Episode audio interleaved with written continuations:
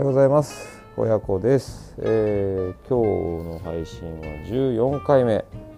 えー、今日も続いてます。えっ、ー、と今時間は朝の5時45分。めちゃ早いですね。えっ、と今日はあの天気が悪くて、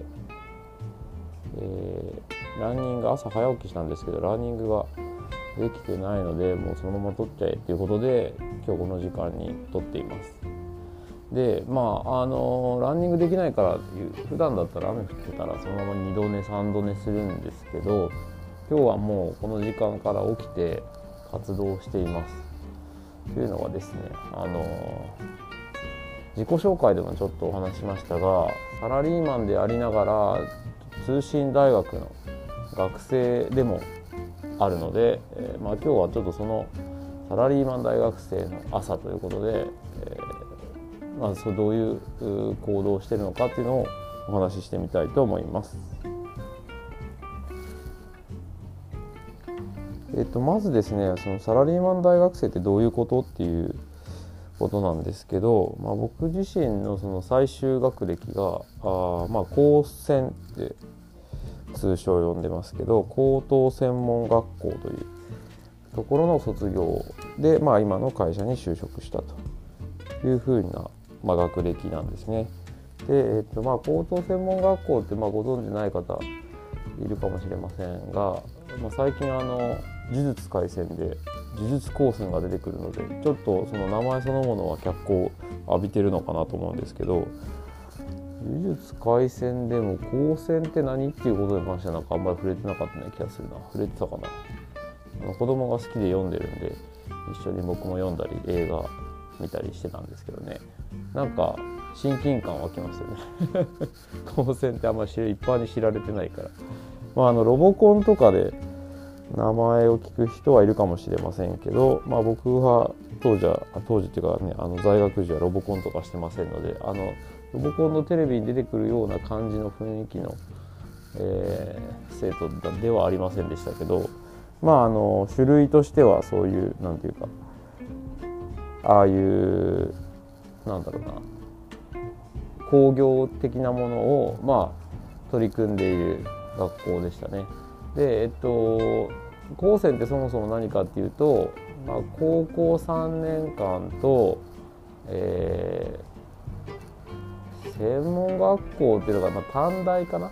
短大2年間がくっついていてもともとあらかじめ。でだから中学卒業後に5年間通う学校。そういう感じの学校です。で、えー、高専自体はですねあの1年生から割とそういう専門教科もあるので、うん、結構その社会人としてはというかですね何ていうのかな就職時っていうとまあちょっと語弊があるかもしれないけどまあ実際的に言うと就職時にまあその高校1年生の時から専門的なことをやってきたんだよねと。で高校のノリでそのままあの二十歳まで勉強するので、まあ、なんとなくこう大学行くと遊んじゃうみたいなのあると思うんですけど、まあ、一応その高校の、まあ、一応ほら義務教育の流れで、まあ、学校で勉強するとこだよねみたいな流れの中で5年間専門的なことをやるので、まあ、少々あの評価されやすいっていうのかな。ごめんなさいこれちょっとだいぶあの僕の身の回りの評価というか身の回りの意見だけで今喋ってますけど。そうですね僕の会社にも割と高専卒業の人と、まあ、大学大学院卒業の人っていうのは混じってるんだけど高専卒業の人ってそういう感じだよねっていう評価僕自身が思ってたわけじゃなくてあの自分はあの当人なんであんまりそのそういう自覚なかったんですけどま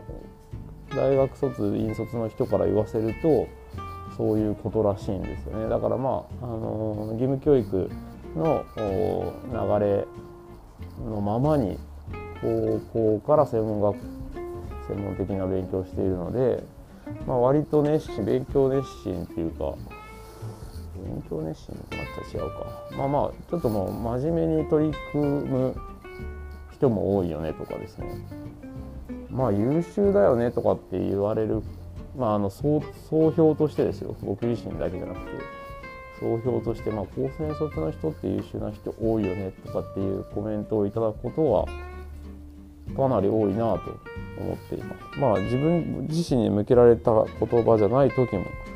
あるんですけど、まあ、逆にだからこそ一般的にそういう認識されてるのかなっていうそういう学校の卒業生で、まあ、そのままあのスムーズに就職したパターンということですね。あの構成の中にはあの大学3年に編入する、えー、同級生とかもいたりしたんで、